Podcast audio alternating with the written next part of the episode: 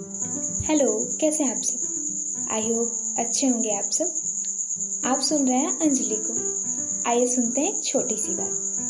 देखो, वैसे तो मुझे स्टॉक मार्केट की बिल्कुल नॉलेज नहीं है, लेकिन इतना ज़रूर जानती हूँ कि सबसे ज़्यादा महँगा रिटर्न देने वाला इन्वेस्टमेंट अगर किया जा सकता है तो वो सिर्फ़ अपने आप में किया जा सकता है।